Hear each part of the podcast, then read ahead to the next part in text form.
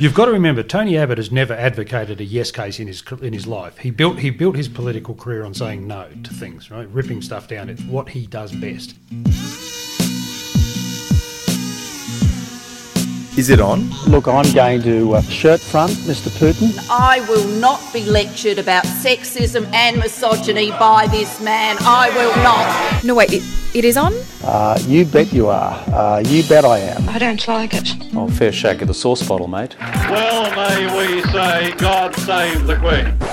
Because nothing will save the Governor General. Hello, and welcome to the first episode of the second season of BuzzFeed Australia's political podcast, Is It On? My name is Alice Workman, and this week I'm in Canberra in Parliament House with Mark DiStefano and Lane Sainty. Hello. Now, Mark, serious question. Yes. When was the last time that you bought stamps? Ooh, good question. Stamps, stamps. I think the last time I bought stamps was to subscribe to Australian Soccer Magazine back in the 90s. 12 issues for $36. Oh, bargain. And I think the what, what was a stamp back then? I was probably like 90 cents a stamp. Or are they cheaper than that?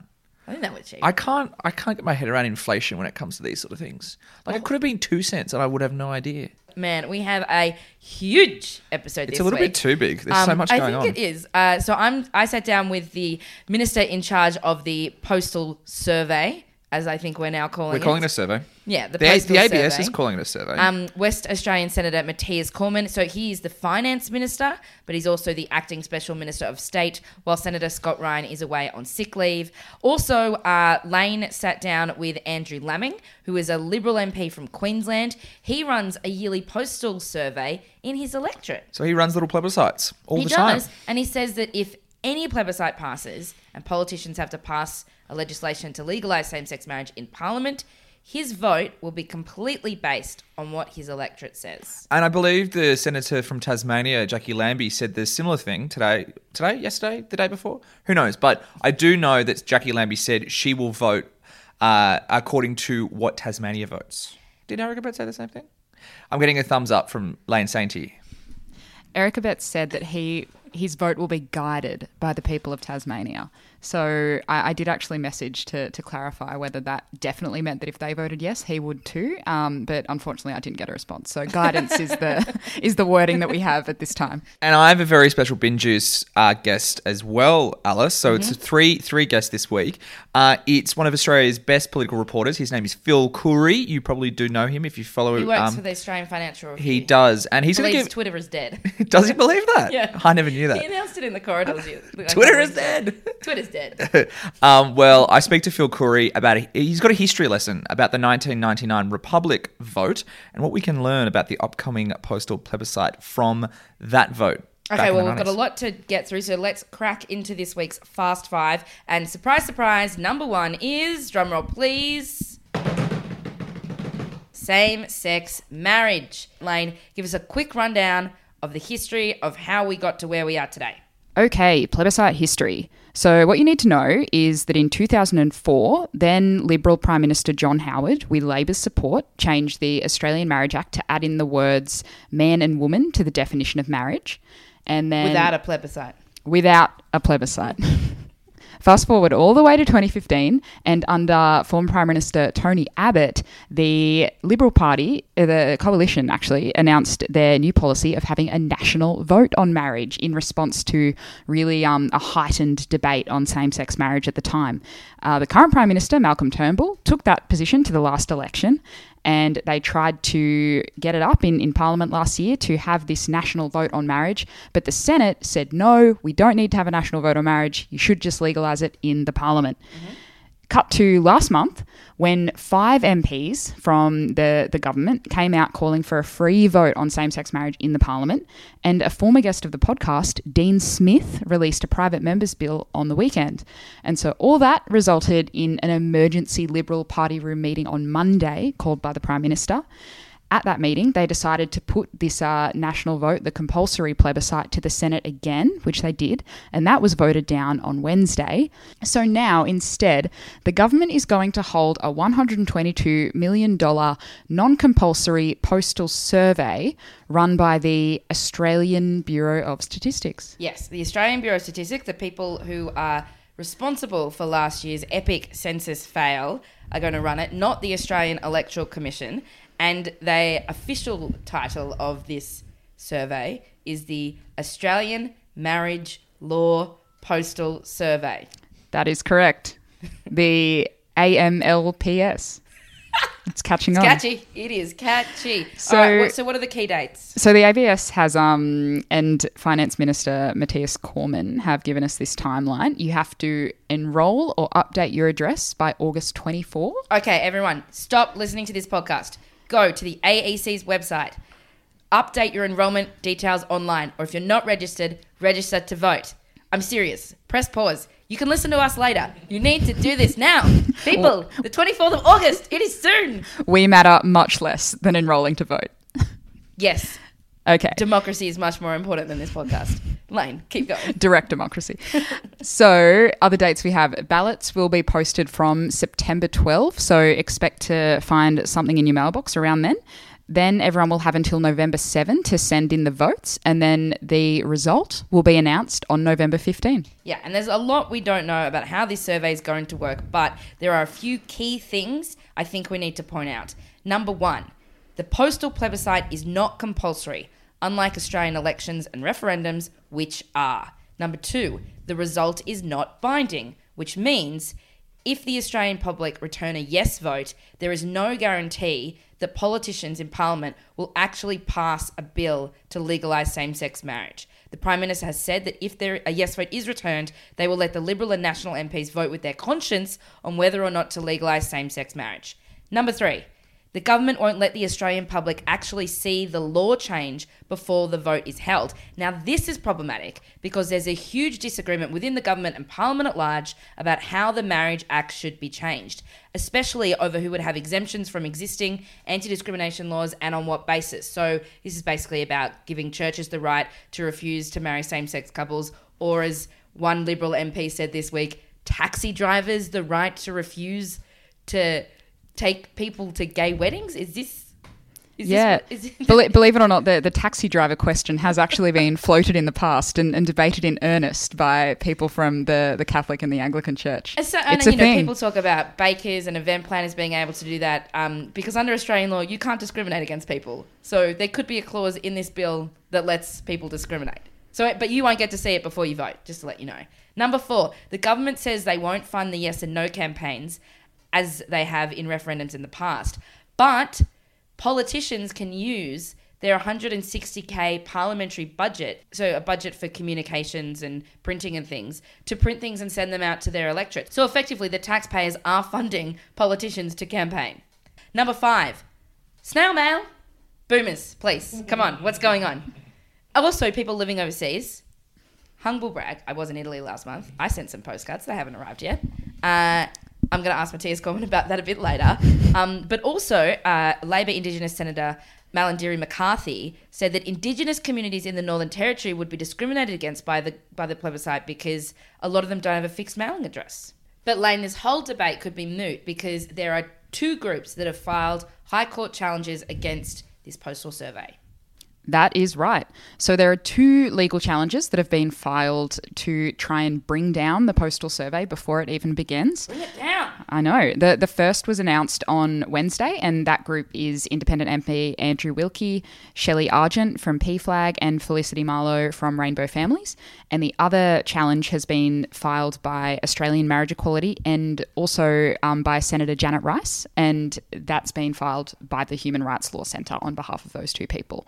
So, what's going on here is that the government says it's very confident that it has the legal right to spend $122 million of taxpayer money without passing legislation through the parliament.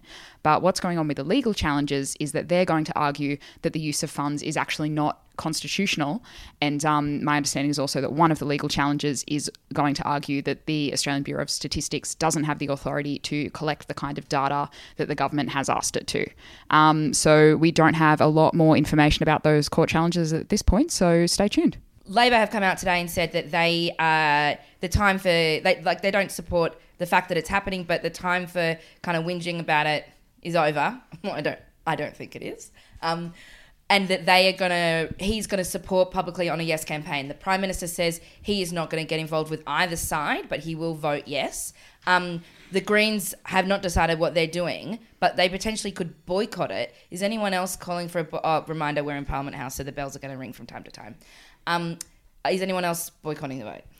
There has been a lot of discussion today within the LGBT community about boycotts. Yeah. I think it's very unlikely that there will be a large scale organised boycott.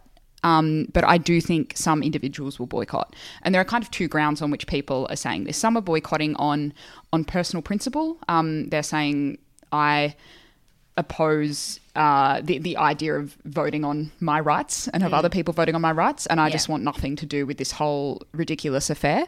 Um, the second kind of basis on which people are talking about boycotting is a strategic boycott. Um, which would entail a, a very large group of people getting lobby groups and, and advocates and stuff behind them in an attempt to to s- strip numbers from the vote and actually delegitimize it. I predict that Labor coming out so strongly today in favour of the yes vote will mean that a, a strategic uh, organised boycott will just not happen. But I think we, we should definitely expect individuals from the LGBT community to, to boycott on a matter of conscience. Or send their votes back with glitter in the envelope. Uh, thank that. you for that excellent update, Lane. No worries. Sorry, Mark. This has turned into a bit of the slow five today. It's not so fast. Yeah, but it's really detailed. It's a detailed five. I think it's right. important. What's number two though? Number two is about the campaign. So the campaign has kicked off. So wait, you- number one was about the plebiscite. Number two is about the plebiscite, but this is about the campaign. Yeah, this is about the campaign. So um, there are still so many things we don't know about this postal survey. Uh, but the yes and no campaigns have already begun. Former PM Tony Abbott suggested people uh, should vote no because it's about freedom of speech. He said, if you don't like same sex marriage, vote no. If you are worried about freedom of speech and re- freedom of religion, vote no.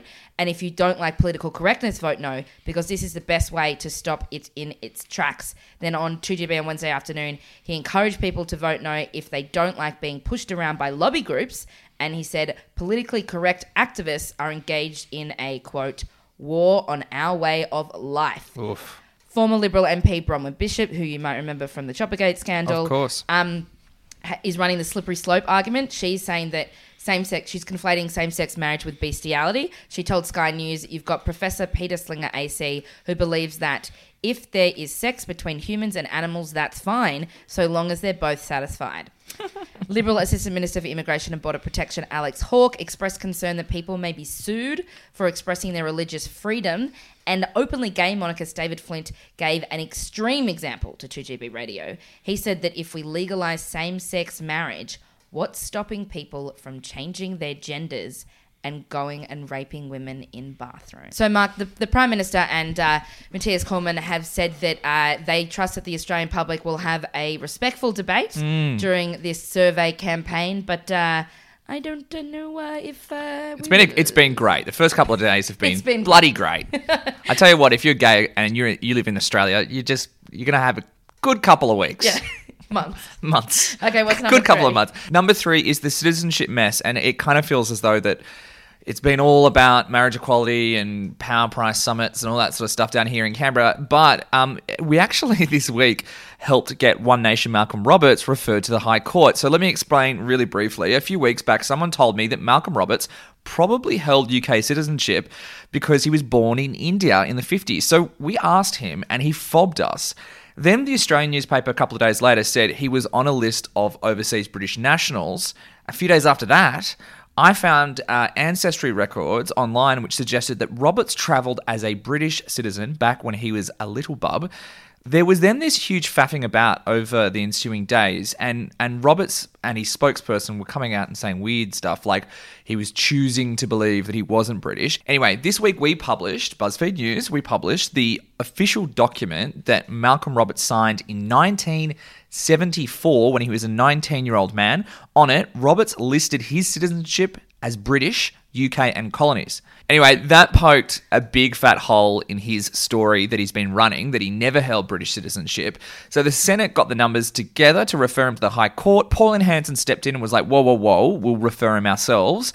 And it was done. So, not before an amazing press conference where I finally got to ask him some questions and he slipped up really embarrassingly on whether he was British or Australian or British or Australian. Anyway, I think we've got some audio of that presser. Senator, why did you lie? Why did you say you were never a British citizen when your official documents show that you were? When you were 19 years old, you signed that you were British. I was a uh, citizen of the UK and colonies. We all know that back that in the not we, you a British I'm, I'm answering your question. We all we all know that back then uh, that we were very strong members of the Commonwealth. We still are. We sang "God Save the Queen" till not long before then. I have always thought that I was British, uh, that I was Australian. Always thought that You I was. signed that you were a British citizen.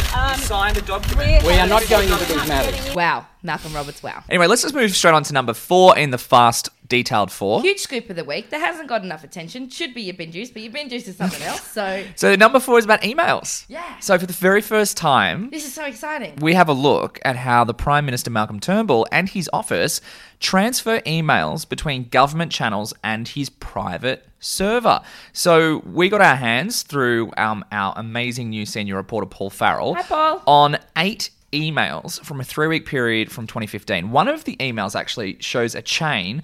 One of the documents is an email chain which shows uh, some people, police, and departments organising a response to the Parramatta shooting of police worker Curtis Cheng, and it was being forwarded to Turnbull in his private server. The email chain includes one email from a redacted address saying that the details of the meeting were in confidence, quote.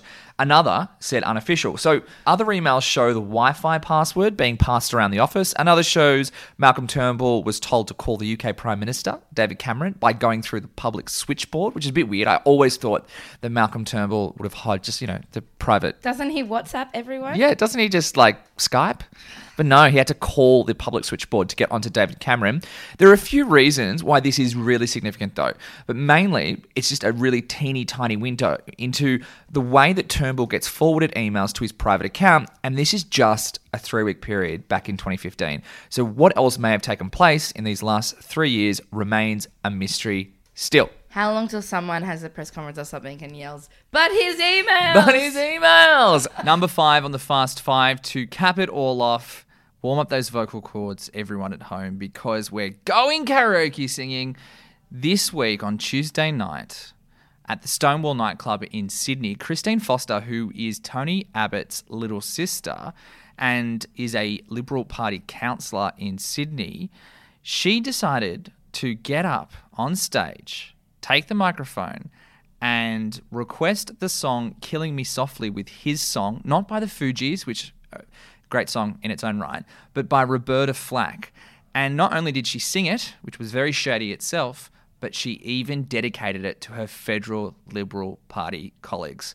Christine Forster, take a bloody bow.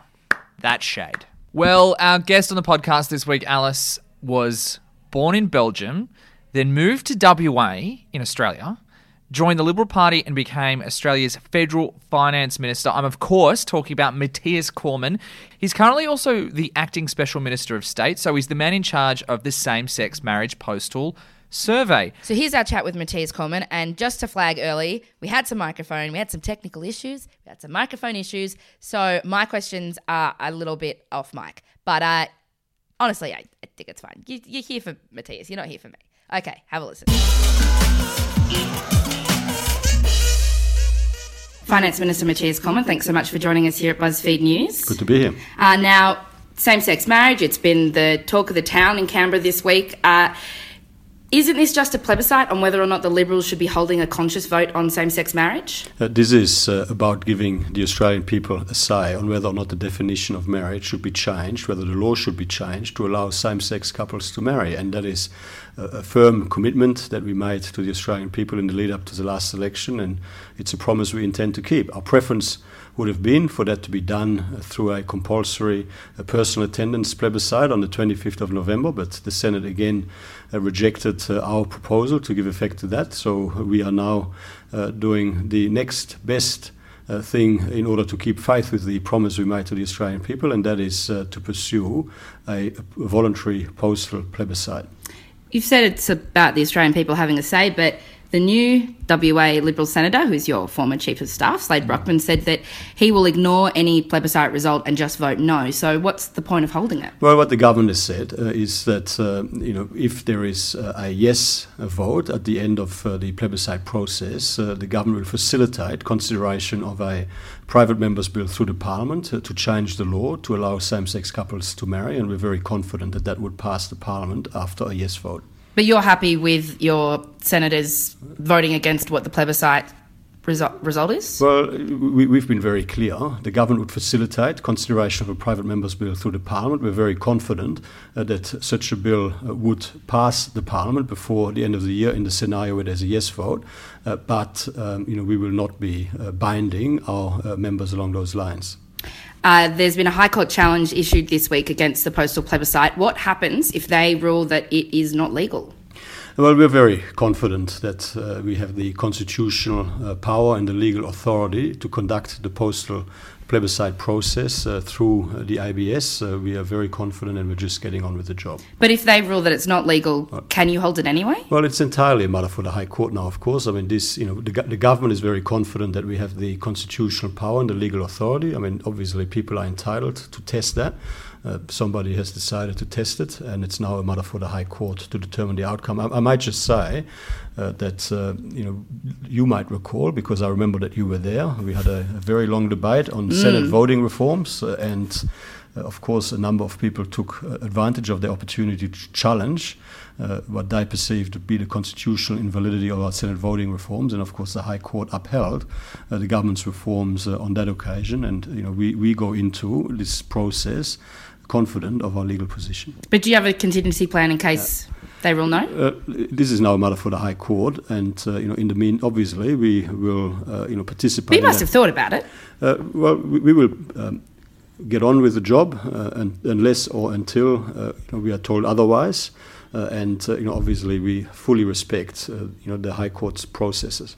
To the logistics of uh, how it will work, is the wording of the question the same as was pro- was proposed last time? Uh, yes, it's precisely the same question. Uh, it's, uh, I mean, it's essentially going to be a question about uh, the people's views on whether they uh, believe or whether the laws should be changed to allow same-sex uh, couples to marry. And the bill that um, will be voted on if the plebiscite result is a yes, will that be released uh, to the public so they know what what will go through, what will be legalised after the plebiscite? Well, it's a private members bill, so it's not a government bill, uh, and so. So will it be Dean Smith's bill? well, it, it, that is a matter for the Parliament. I mean, the whole point of a private members bill is that it is. But shouldn't people see what bill, what what the legal change should be before they vote? well, the question is precisely the same question uh, as we put forward. Yeah, in the question's the same. But what if the what if there's a clause in the bill that uh, is put in uh, as part of a compromise at the last minute? Well, Shouldn't I'm- people know that? Well, I'm, I'm, very intrigued about your line of questioning because uh, I, I assume that you're asking Bill Shorten the same question about his proposal to hold a plebiscite on the re- on the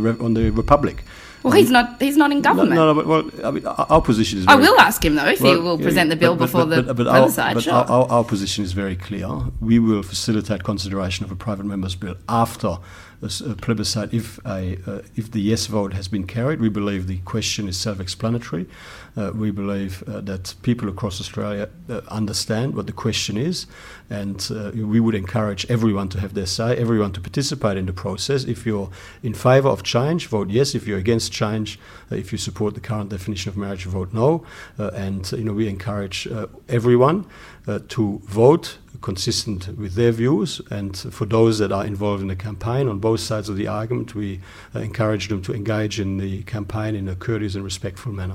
Is the reason that you're running it through the Bureau of Statistics because it would be unconstitutional for the AEC to do it? Well, uh, the government is confident that we have a constitutional and legal way forward uh, in keeping faith with our commitment to the Australian people to give them their say. And uh, we've decided uh, to uh, conduct this process through the Australian Bureau of Statistics. There is uh, you know, clearly, the Commonwealth Parliament uh, has the power to make laws consistent with Section 51 of the Constitution in relation to census and statistics. The, the Parliament has made such laws. We have the Census and Statistics Act 1905 and the ABS Act 1975. And under the constitutional provisions and the relevant legislation, we are confident that the ABS and the Australian statistician uh, has the power and the authority to seek the information and to expend uh, the public money required to conduct this process. Speaking of the ABS, the most high profile thing they've done in the last year was called hashtag census fail on Twitter. So they had years to prepare for the census. It didn't go very well. They have a few weeks to prepare for this plebiscite. Are you confident they're not going to stuff it up? We have full confidence uh, in the Australian Bureau of Statistics, and uh, they are, of course, they, they, they, will, of course, be provided with all of the necessary resources. Indeed, uh, as the finance uh, minister, I have uh, already uh, signed a determination to make the necessary funds available to the ABS in order to conduct this postal plebiscite process. Um, what about people living overseas? In terms of getting the vote? Will they have to vote in an embassy or will it come in the mail and they'll have to send it back? Every single Australian who is registered on the Commonwealth electoral roll, who is enrolled on the Commonwealth electoral roll, uh, will uh, receive the necessary documentation to have their say, to participate uh, in this process. And uh, every single uh, Australian who is on the electoral roll, who lives overseas, who is registered with an overseas address with the uh, Electoral Commission on the electoral roll, will receive their documentation at their overseas address. But will, in terms of just the physical capacity of sending and returning things from overseas, it takes a month sometimes for things to arrive from, say, Europe. Is that factored into counting or into will they get their ballots early? Well, all of these matters uh, will be announced in due course, but uh, let me assure you that every Australian will have ample opportunity not only to receive their documentation to participate in this process, but also to get to return the documentation, the completed documentation, uh, in the appropriate timeframes. There's been a lot of kind of jokes about young people. People from your own party, Andrew Laming, he said that the ballot is likely to underrepresent young people because they may not have fixed addresses or they may not use the mail. Uh, are you going to do some public service announcements? Hey, kids, this is what a stamp is. Is that what well, you're planning to do? Well, well uh, you know, every person who is enrolled on the electoral roll, uh, every person, of course, has to be of a certain age, and every person who is enrolled uh, on the electoral roll has to be enrolled at a physical address. Mm. And um, I'm very confident that the young people of Australia know what a letterbox is, and I'm very confident that given that they would be receiving all of their documentation from the Electoral Commission in writing, uh, in the mail, in their letterbox mm. now, uh, that they will be able to find their letters, they will be able to open their letters letters, they will be able to read it, and they'll be able to uh, fill in the documentation, uh, and they will, of course, uh, be able to participate in this process and have their say. We're very confident, and we certainly encourage all the young people of Australia to have their say in relation to this uh, postal plebiscite process. What have you ha- had any consideration around um, the potential for people to, say, steal their neighbour's ballot paper and vote on their behalf? Uh, postal uh, plebiscites are uh, postal voting and postal plebiscites are a well-established uh, tool in any in many demo- democracies around the world, not, including in Australia. on registered mail? Well, so because no, if, if they come in your letterbox, couldn't I just it's, it's, you know look in your mailbox, well, take your ballot well, well if, if you did that, you would be committing an offence, uh, you which would be punishable uh, by a prison term. I mean, so but I the mean, AEC is not running the plebiscite. Well, this is actually not under AEC legislation. Okay. This is under postal yeah. relevant postal communications related legislation. I mean, what you're suggesting is that people would uh, you know, commit a, a, criminal offence, that they would uh, essentially expose themselves. Mm. Well, uh, the, the, best advice that I have is that uh, in all of the postal voting uh, uh, exercises that have taken place in Australia, and remember, in the context of a federal election, a large proportion of the population actually votes by postal vote then, yeah. that there is no evidence of any widespread problem along the lines that you're suggesting. And, and of course, if people were to do the wrong thing, I mean, there would be uh, penalties. Mm. Uh, that would be the consequence of that. So, would the same checking uh, happen uh, in, a, say, a normal federal election where people get marked off on the roll? So, if they get caught if their vote to, if they vote twice. So will there be numbers on the ballot well, papers to check? Well, again, I mean, these processes are run by independent statutory agencies, and mm. you know, hmm. in this case, it's uh, you know, the ABS that will run this, and uh, the ABS will be responsible for ensuring the integrity of this process. And there is, I mean, this is these are professionals, these are experts. They know how to run these processes in a way uh, that um, ensures that the public can have confidence in the integrity of the outcome. Uh, I had someone um, on. We told Twitter that we were doing this interview, and I had someone ask me to ask you on their behalf um, if you're a closeted 18 year old uh, still living at home with homophobic parents. How can you ensure the privacy of your vote without outing yourself? Well, again, I mean, letters are directed to people as individuals, and if you're an 18 year old who's enrolled on the electoral roll, I mean, that is your property. I mean, a, a, piece of uh, mail that is directed to you is directed to you and nobody else. Uh, if you are, uh, uh, you know, 18 and over, nobody else should, of course, have access uh, to any such correspondence. Um, you've said this week that uh, you uh, think that the campaign will be respectful, but in the past 24 hours, someone from your own party, former Liberal MP Bronwyn Bishop, has said on national TV that same sex marriage could lead to polygamy and bestiality. Do you think that's respectful? Well, uh, I I think that these are unfortunate comments, and um, I do believe, I mean, I would say to everyone involved on both sides of this debate uh, that uh, it's very important uh, for all of us, it's very important for the Australian community on both sides of the argument that this debate is handled with courtesy and respect. Um, there are strongly and sincerely held views by good people on both sides of the argument. I believe that the Australian people can uh, deal with this uh, issue in a, a courteous and respectful way. Wherever people are making statements that are inappropriate, uh, then that is regrettable.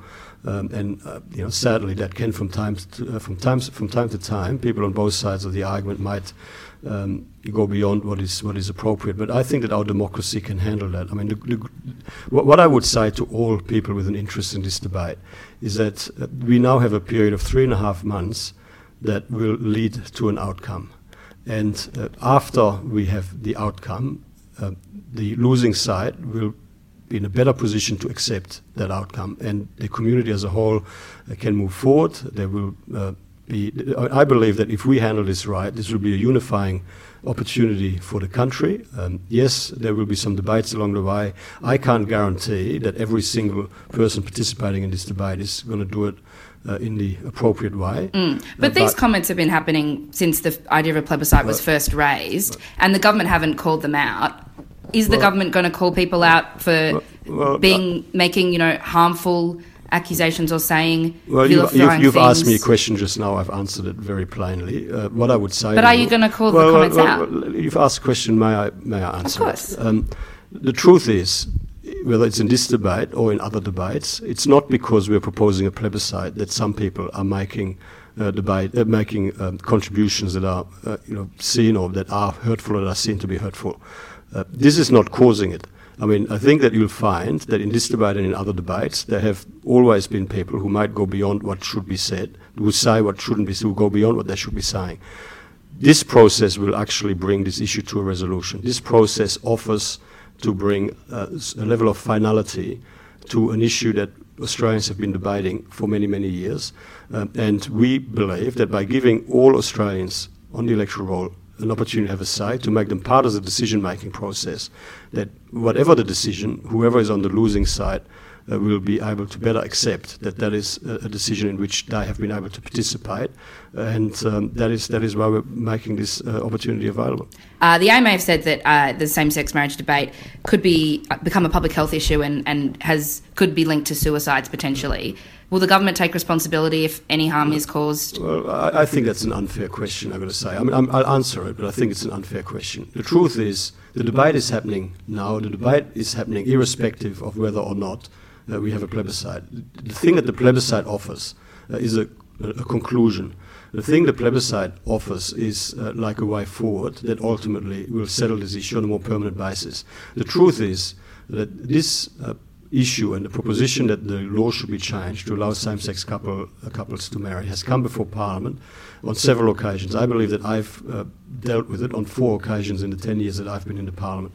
And on each occasion, the Parliament has reconfirmed the current definition of marriage, which you know, the losing side of the argument uh, in Parliament and in the community has not accepted.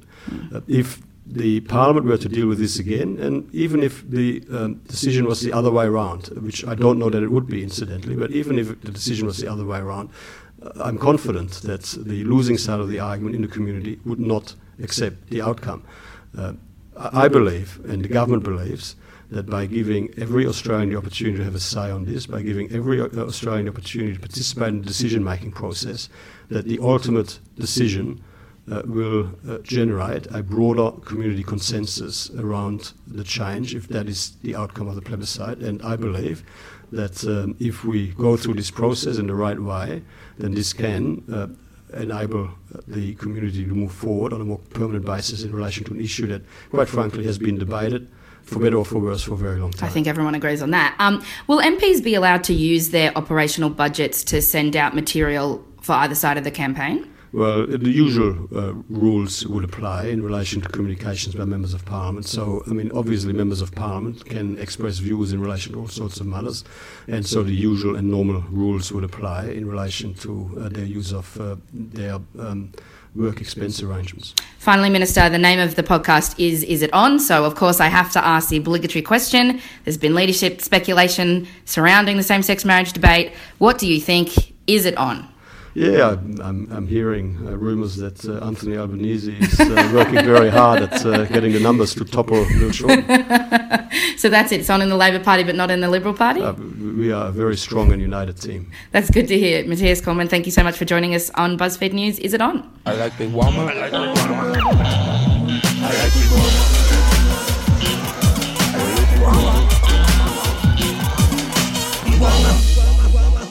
Mark, yes. fun fact. Yes.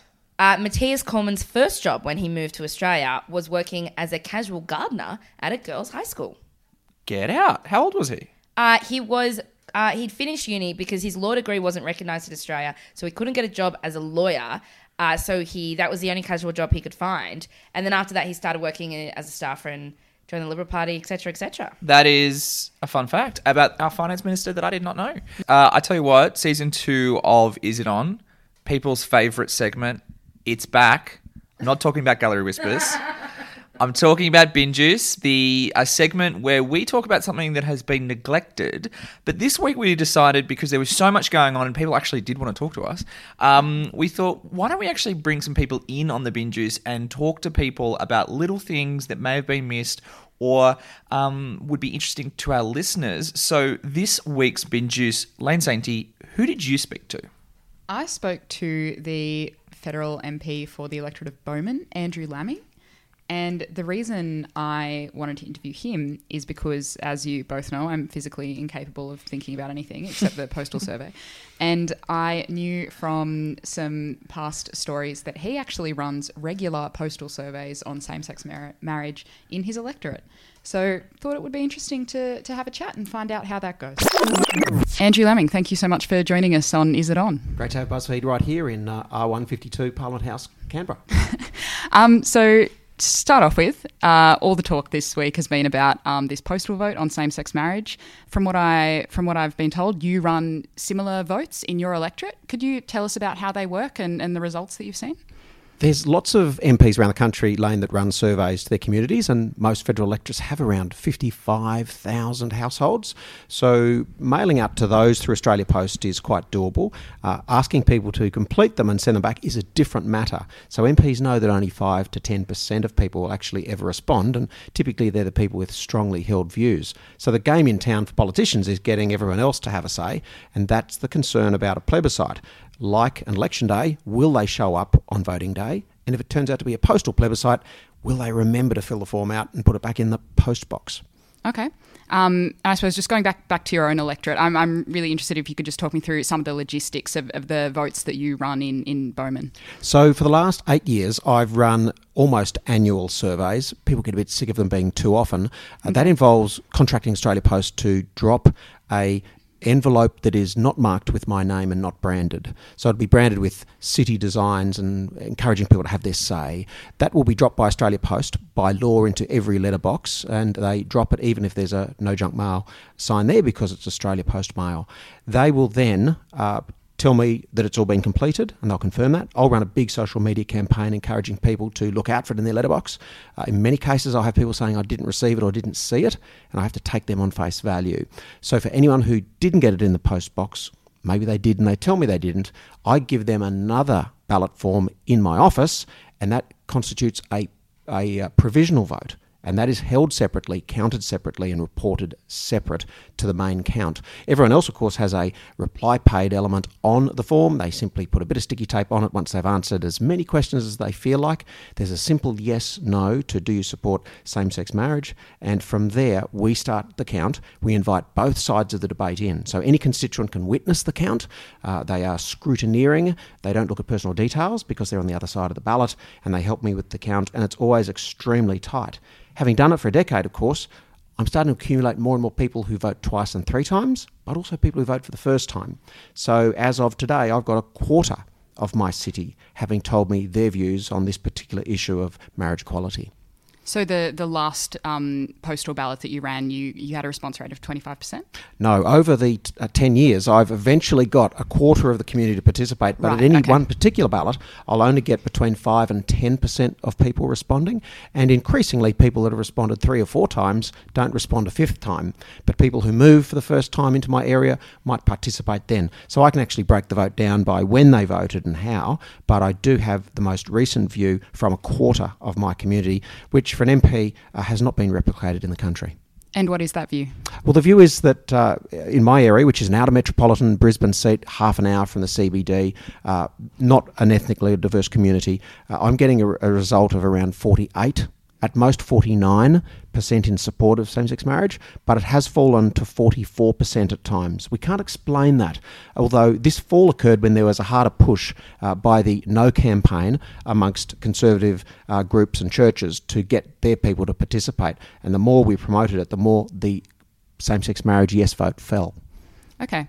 And um, you mentioned before that some people have complained about not receiving ballots. Have there been any other complaints? Uh, for instance, ballots being sent back but getting lost in the mail, things like that?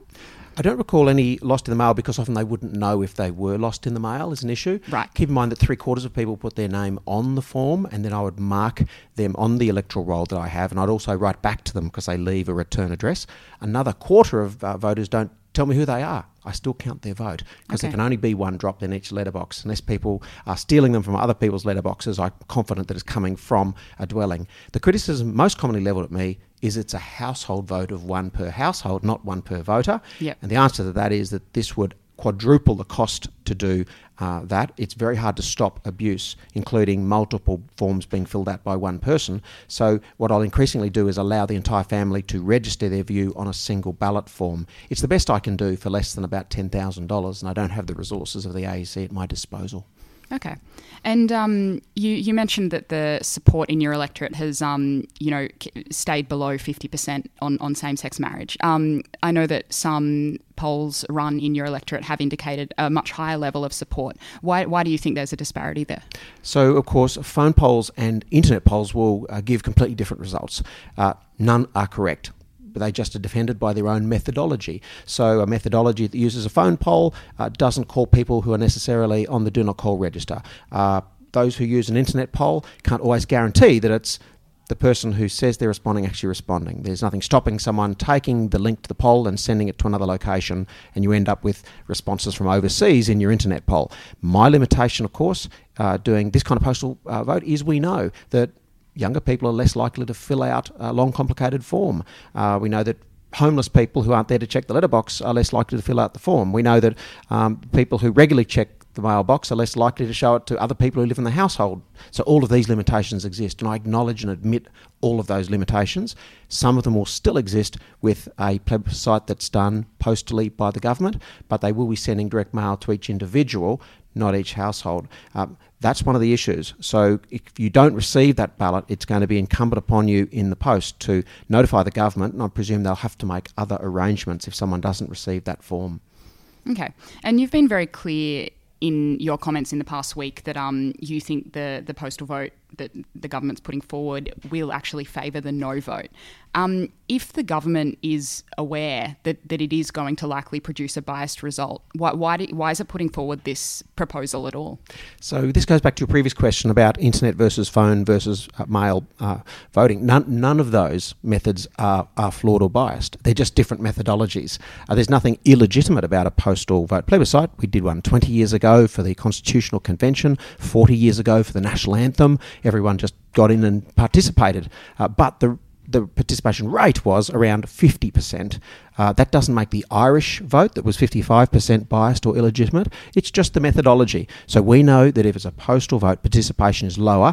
There'll be a public awareness campaign to raise that. And I think everyone knows that those who don't participate are more likely to be young, disenfranchised voters. But that exists at a federal election anyway. They're the same group that we can't get to show up to an electoral, to a polling place. So the same challenges are amplified with a postal plebiscite. Okay, you you have said that you think the the no campaign will be will be favoured in in this plebiscite. So uh, uh, you know, I would contend that that actually is a, a, biased result if one side is going to be overrepresented. And that's a fair observation. But so is a federal election where young and disenfranchised voters are less likely to turn up. So democracy isn't perfect, but it's the best thing that we've got, and we're yet to find a, a better option. Uh, so in that case, what I'm saying is there are simply increased challenges, which will, as I've said I believe, slightly advantage the yes, uh, sorry, the no case and make it harder to get yes voters who easily internet poll and phone poll to fill out a form and send it back. So the challenge is higher. My view would have been to get it through the Senate yesterday and we wouldn't have been having this discussion. So now I believe that the yes case has chopped off one head of the Hydra only to have an even more difficult one emerge. Okay, and um, you're a supporter of traditional marriage. Will you be um, using your comms budget to produce any material for the No campaign during the postal vote? So I'm not a supporter of traditional marriage. Uh, it won't surprise oh. you. So I, I was uh, married married on a, um, a, heap of rocks off, off, off a beach uh, under a tree, and then organised a celebrant a month later to go through the ceremony. I'm about as minimalist as you can get. Uh, I'm not religious, uh, but I have when I decided to allow my electorate to guide my vote. So, whatever the plebiscite is, whatever a vote is done uh, in my electorate, I will always follow that vote until it's replaced by a better or more recent one. So, I won't divulge how I vote in a plebiscite if it happens because I committed to being an absolutely independent MP for my electorate. If I do tell them my personal views, then all of a sudden I'm contaminating my ability to get a fair result from my community. So, from six years ago, that's the deal. My community determines my vote. I don't talk about how I feel about this issue, although six years ago I was quoted as supporting civil unions for all um, all couples uh, and not having marriage involved in government legislation. So, but that trench has been overrun. It's no longer uh, a preferred model. So I'm completely uh, agnostic about the outcome. And when people vote, I will be following precisely the result of the plebiscite as a liberal. If the vote is no plus one, there will be no further vote in Parliament this term. If the vote is 50% plus one, yes, I will vote. No, if my electorate tells me to. Yes, if my electorate tells me to. And I'm the only MP who's doing that. Okay. So you, you don't have a view on, on whether or not whether or not you support same sex marriage, or you do have a view and you choose not to divulge it because you think that that um, is not representing your community properly. Probably a combination of both. So six years ago, my preference was uh, civil unions. Yep. Uh, that trench has now been vacated by both sides of the debate. Mm-hmm. Uh, and so now I must admit I can see views on both sides. And I found it far easier to say to my community, I will vote the way you tell me to. Um, I know it's a little unorthodox, but it's also a very um, uh, clear one to the people of my electorate. Okay, great. Thank you so much. You're welcome. Thanks a lot. Thanks, BuzzFeed. Well, my Bin Juice this week uh, was inspired um, off a conversation I had when Phil Coorey, the Australian Financial Review's chief political correspondent, burst through our door muttering something.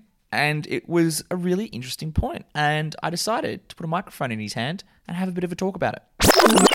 I'm here with Phil Coorey from the Australian Financial Review. And a couple of days ago, he walked into the office because you wanted to say something, and it was about um, some historical lessons to do with the plebiscite. Um, Phil, thanks so much for joining the podcast. No worries, mate. Um, what did you say? What, what, what, what, do you think we should learn from, say, the 1999 Republic referendum? Well, well as an old fart, um, I was a young fart back in 1999, and I covered the Republic referendum, and there I can see a lot of similarities between then and now. There, you've got this concept which is popular out there, and you know more popular than not out there, and everyone thinks it should just be done. But they got pantsed badly back in '99 uh, for a number of reasons, and I can see the similarities now. They were the people who wanted to become a republic were fought amongst themselves because they couldn't agree then on the model you know, we should adopt and um, and so forth. And so they spent a lot more time attacking each other and delegitimising the model than actually advocating for a yes vote. And it wasn't much of a surprise that they lost. And I can see the parallels now because you, again you've got this process which is far from perfect. You know, especially if you advocate same-sex marriage. You know, this postal ballot. We all, most people just think the parliament should do this, right? Everyone thinks that's the obvious way, but the real the reality is that's not going to happen unless Labor gets into government. So, so you can deal with what you've got, or you can hang out for something better down the track. And the problem is.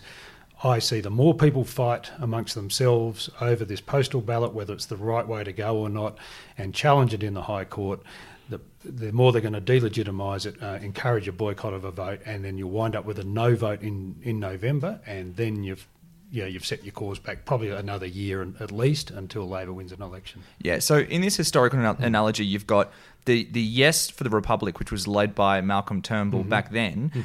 um, is the yes for gay marriage now. Um, you, you're basically saying that uh, there there was so divided back in Hmm. you know the, the late 90s that there was all of this infighting amongst the Australian Republican Hmm. movement, um, and there was on the other side in many ways they were quite unified. That's right, and and, and, by John Howard and Tony Abbott were actually leading that no campaign. And guess who's going to be leading it this time? I mean, you've got to remember Tony Abbott has never advocated a yes case in his in his life. He built he built his political career on saying no to things, right? Ripping stuff down. It's what he does best. Mm. And and he's already out of the blocks. And don't think that's a lone act what he did yesterday. Mm. There's know, he's in working with the churches and the Christian lobby and those sorts of people. They're very well organised. They have a simple message. It's say don't do it. He's got a well honed message that's playing into the culture wars. This is trying to tell you how to think. This is about your religious freedom. And of course, it's not about any of that, but that is the message he will, you know, and he, he is propagating, and others will propagate. And even if the yes people, you know, after a month or so, they realise, oh, we better get behind this. You know, Abbott's going to be hundred yards ahead of you. So, and, and that case, so that's the risk you take. You, Mm. if you, I mean, and so, you know, we've seen it before. know, Yeah. and and, um, and my money at this stage is on a no vote winning, um, just based on. You know, the, unless the squabbling stops, and, and which is silly because you've got every elected political leader in the country behind this, state and federal, Mm. except for Barnaby Joyce, but Mm. every other political leader. You've got every major sporting code behind this.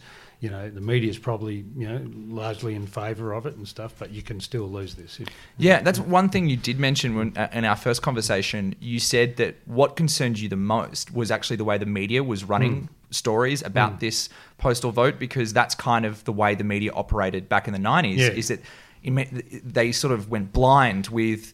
You know, they couldn't remain impartial, and all Mm. of the reporting became coloured with opinion and all that sort of stuff. And you see the same thing happening now. Well, that became a negative too. I mean, Yeah. there's a difference between Mark between commentary and reporting. Of course. right? and, and, that line has become a lot more blurred in the years. You know, Yep. people really find it difficult.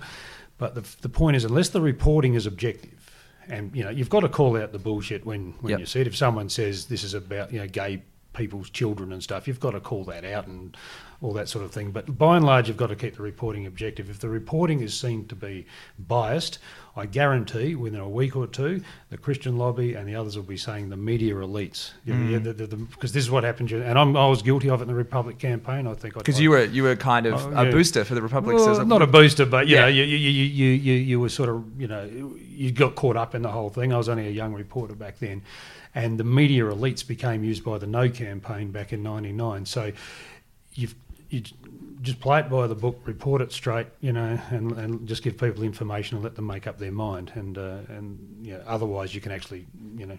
Become a negative force if you go out there as a cheer squad. Media, the media's role is to be objective, not to, and informative, not to be, a, you know, cheering either the yes or the no case. Phil Coorey, thanks so much for joining the podcast. You're welcome, mate. Well, Mark, it's been a huge podcast. I think we're done. Thank you. Thank you. Thank you for this week, Lane Sainty. Thank you. I want to say a big thank you to Nicola Harvey, Richard James, Peter Holmes, and the whole pod team. I also want to say a huge thank you to Rode Microphones for supporting the podcast. How about that? And giving us New mics. New microphones. Go to buzzfeed.com slash is it on or subscribe on iTunes or your favorite podcasting app. Leave us a rating and a review. Uh, throw some praise towards Lane Sainty for doing such a great job this week. When is the next episode coming out? It is coming out next week. Uh, forward sizzle. We might have a Tasmanian on. Just Yeah. to mix things up. GTFO. Yeah. Why Tasmanian? A Tasmanian politician. What's so significant of having a Tasmanian politician on? Well, I don't want to say who it is. I'm just giving some forward Who's, sizzle. co- who's coming on? Eric Abetz. Oh, I didn't even. Oh, this is went over my head. I just genuinely interested. That was good sizzle. I was like, who? Uh, hit us up on the Twitters. I'm at Workman Alice. He's at Mark DiStef. She's at Lane Sainty. Finally, Mark, I have to ask. It's been a long week. Yeah. A lot of leadership speculation. What do you reckon? Is it on? It's not on because Malcolm Turnbull did the thing he needed to do this week to save his job, which is kick the marriage equality issue into the grass a little bit further. So I think that we can safely say it's not on this week. No, it's not on, but maybe the history books will reflect on Malcolm's decision and make some commentary a bit later. Interesting final fun fact I'm going to leave you with. This week, Malcolm Turnbull became Australia's 20th longest serving Prime Minister, overtaking Harold Holt, rest in peace, who is who is 19th on the list? Tony Abbott. Yeah. Now, if Malcolm Turnbull makes it to September, that is when he catches up to Tony Abbott and will overtake him in the number of days he's been Prime Minister. But he has to make it to September. Thank you so much for listening to the podcast. We will catch you next week. Bye. Bye, bye, bye, bye.